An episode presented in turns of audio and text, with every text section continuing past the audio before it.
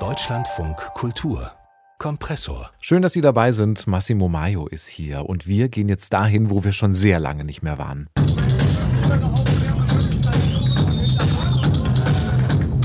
Eigentlich kann man sich gar nicht mehr vorstellen, aber tatsächlich, es geht wieder. Feiern, tanzen, dicht an dicht. In Baden-Württemberg startet ein Modellprojekt. Drei Clubs in Mannheim und Ravensburg, die öffnen für ein Wochenende lang. Insgesamt 1200 Leute können da feiern gehen und sind Teil einer wissenschaftlichen Studie für die Clubnutzung. Mitentwickelt hat dieses Modellprojekt auch der Mannheimer Nachtbürgermeister Robert Gahr.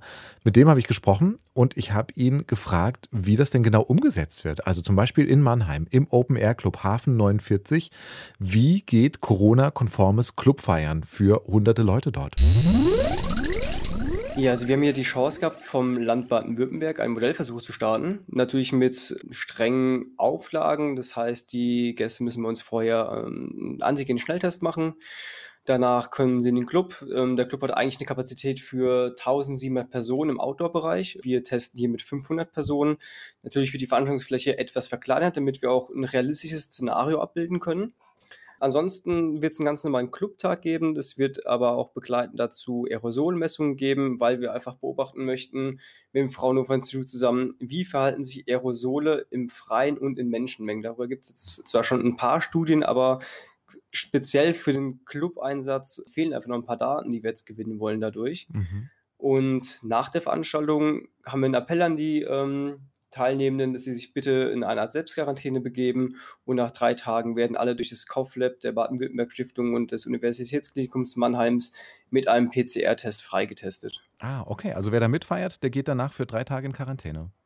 Es ist nicht verpflichtend, also wir können niemanden dazu zwingen, das in Quarantäne zu gehen. Wir haben einen Appell und bitten die Menschen, dass sie bitte die Kontakte mhm. einschränken, bis dahin sie halt möglichst an diese Regeln zu halten, damit wir hier die wissenschaftlichen Ergebnisse bekommen mhm. und sie eben keinen anderen gefährden, weil es hier immer ein Modellversuch ist. Na klar, also es ist eine, eine richtige Party, wenn ich Sie richtig verstehe, gibt es da keine Einschränkungen, man feiert wie früher auch, aber es ist eben auch an eine Studie gekoppelt. Ist es denn äh, für Leute abschreckend, wenn die dann wissen, die müssen dann noch in Quarantäne oder sollten in Quarantäne oder so, oder äh, war das jetzt ein großer Run auf die Tickets? Also die Tickets waren nach anderthalb Stunden ausverkauft. Mhm. Ähm, ich hoffe, dass alle sich auch die Beschreibung gut durchgelesen haben, weil das war nämlich die Besonderheit hier hier dabei, dass bitte Leute sich halt nur ein Ticket auch kaufen, wenn sie sich damit einverstanden erklären. Das ist ja so ein Modellprojekt, wo man auch versuchen will, diese spontanen Partys in den Parks zu unterbinden, die es ja in den letzten Wochenenden überall gab in deutschen Großstädten. Wie sehen Sie denn als Nachtbürgermeister diese wilden Spontanpartys? Ich kann es irgendwo nachvollziehen, dass die jungen Menschen raus wollen. Ich bin ja auch noch relativ jung und ähm, mich tatsächlich am Wochenende auch immer wieder raus. Natürlich achte ich darauf, dass ich mich Corona-konform verhalte. Und solange die Clubs und Außenbereiche geschlossen sind, haben wir einfach halt das Problem, dass den jungen Menschen irgendwie ein Ort fehlt, wo sie sich ausleben können. Wir arbeiten ja noch parallel in Mannheim an einem Freiflächenprojekt, dem Mannheimer Kulturtrag Festival, was jetzt auch am Wochenende ein kleines Soft-Opening hat. Und da wird es auch verschiedene Flächen im Stadtgebiet geben, die eben auch kleinen Kollektiven oder Menschen, die halt vielleicht jetzt eine kleine Party feiern wollen, die Möglichkeit geben, dort zu veranstalten. Da wird dann Flächen um, äh, umzäunt, es gibt ein Hygienekonzept weil wir eben glauben, dass wir dadurch eine Entlastung schaffen können. Wenn Menschen auf anderen Veranstaltungsflächen gebunden sind, treffen sie nicht alle in einem Park zusammen, sondern vielleicht verteilt über die komplette Stadt. Mhm. Wenn Sie das so erzählen, dann klingt das eigentlich ganz gut. Also Sie öffnen die ersten Clubs, Sie bieten Freiflächen für Spontanpartys. Heißt es, ist es jetzt gerade der Beginn wieder, dass die Clubszene wieder florieren wird oder sehen Sie da noch viele Einschränkungen für die nächsten Wochen, Monate? Na, ich hoffe es. Also ich hoffe auch, dass wir schnellstmöglich hier die Daten auswerten können, dann an das Land Baden-Württemberg weitergeben können, damit hier eben auch die Öffnungsschritte für die ja, Diskotheken und Clubs erweitert werden können. Denn die sind ja gerade noch relativ streng, eben mit dem Verweis, dass man die Ergebnisse der Modellversuche abwarten möchte. Und ich hoffe, dass die Ergebnisse der Modellversuche dazu beitragen können, dass wir schnellstmöglich auch die Clubs wieder aufmachen können. Das heißt, diese Versuche dauern jetzt auch noch ein bisschen. Es ist nicht nur dieses Wochenende, sondern sie werden jetzt eine Weile lang feiern und äh, untersuchen.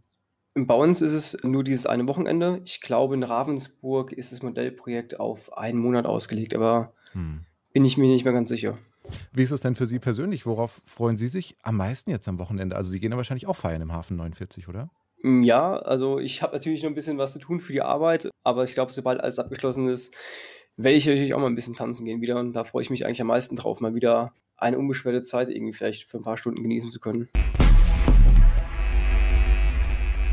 Außerdem schauen wir uns hier im Kompressor-Podcast die politische Seite von TikTok genauer an. TikTok wächst und wächst und wird auch immer mehr für politische Inhalte genutzt. Und was das genau für Inhalte sind, wie zum Beispiel Wahlkampf hier in Deutschland über TikTok gemacht wird, das hören Sie ganz neu hier im Kompressor-Podcast.